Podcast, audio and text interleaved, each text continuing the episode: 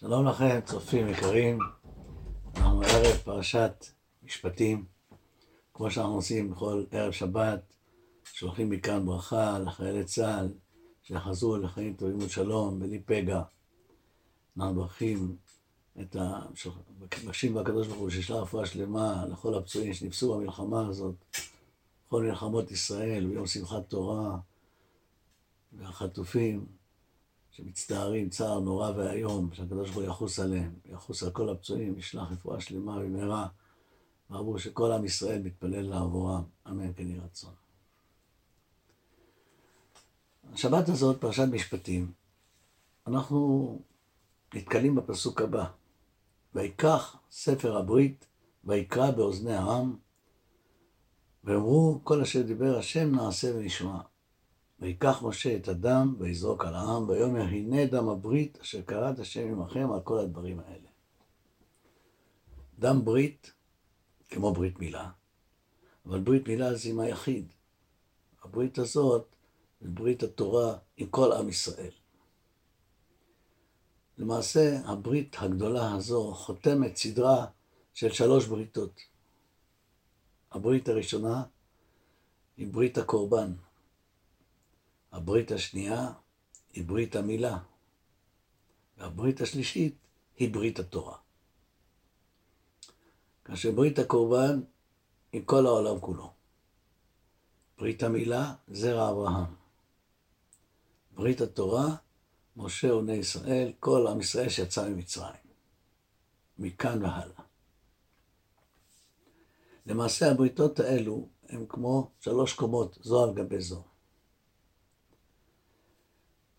וחז"ל לקחו פסוק מירמיהו, ועליו ביססו את כל המערכת הזאת. הפסוק הוא, אם לא בריתי יומם בלילה, חוקות שמיים וארץ לא שמתי. זאת אומרת, חוקות שמיים וארץ הם תלויים בבריתי יומם בלילה. אם לא זה, חוקות שמיים וארץ לא שמתי. ומהי הברית הזאת? אז על כך גמרא מסכת מגילה מביאה את דעת רבי עמי, אלמלא מעמדות, הכוונה קורבנות. למה נקראו מעמדות? כי בעליהם עומדים על גבם. אלמלא מעמדות, אלמלא קורבנות, לא נתקיימו שמיים בארץ.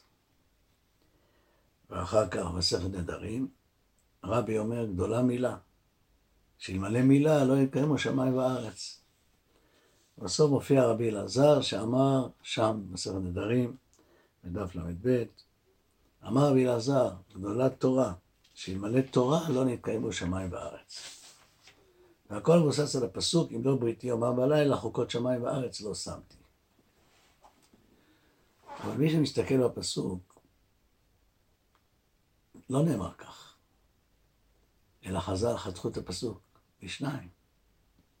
הפסוק השלם, כה אמר השם,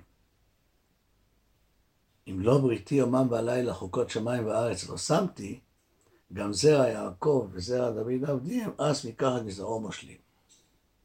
כלומר, אם לא בריתי יומם ולילה, שהם חוקות שמיים וארץ, לא שמתי, אלמלא זה, או אם מישהו יפר את החוק הזה, חוק השמיים והארץ, אז גם יפר את החוק שקראתי ביני לבין זרע יעקב, אברהם זרע יעקב וזרע דוד המלך.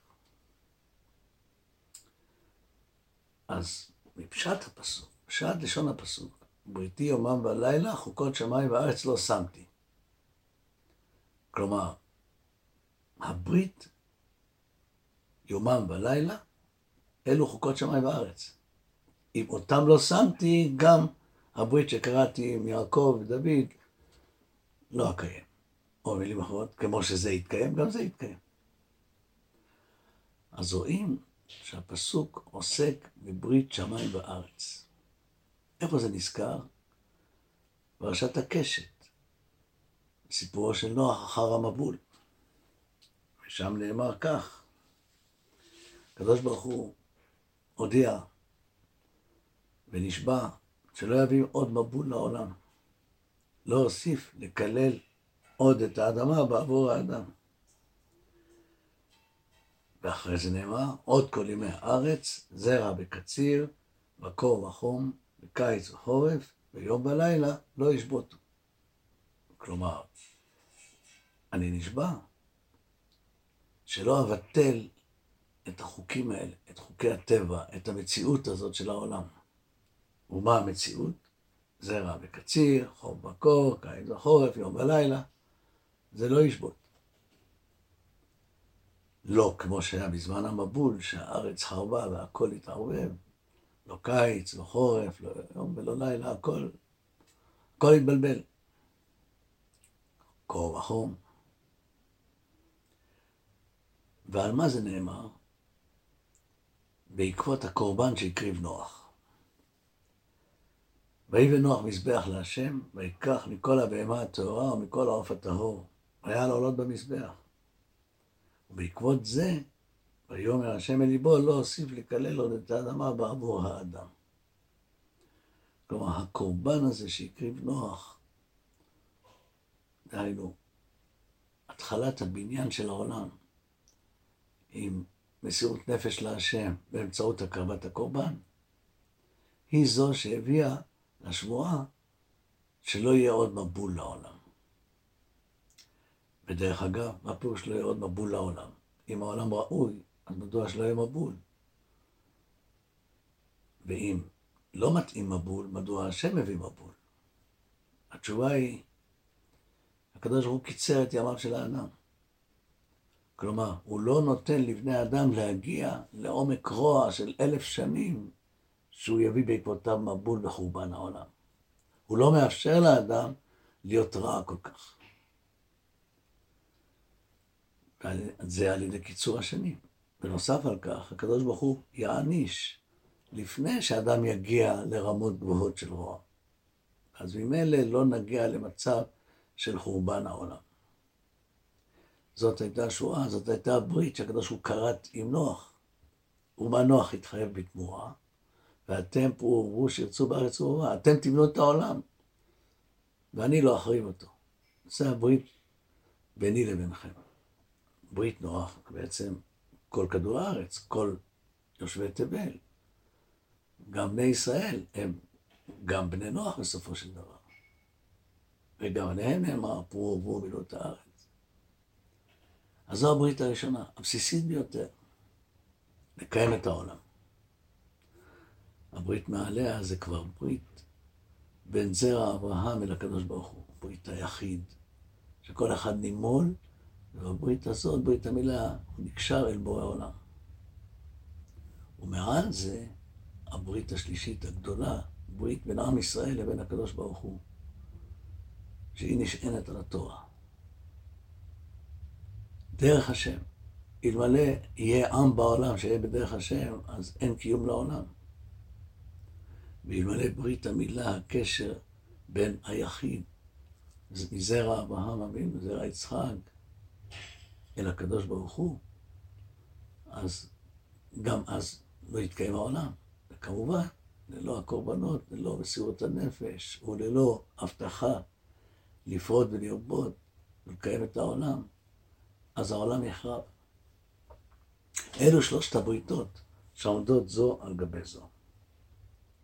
אי אפשר לברית השלישית בלי השנייה, אי אפשר לשנייה בלי הראשונה.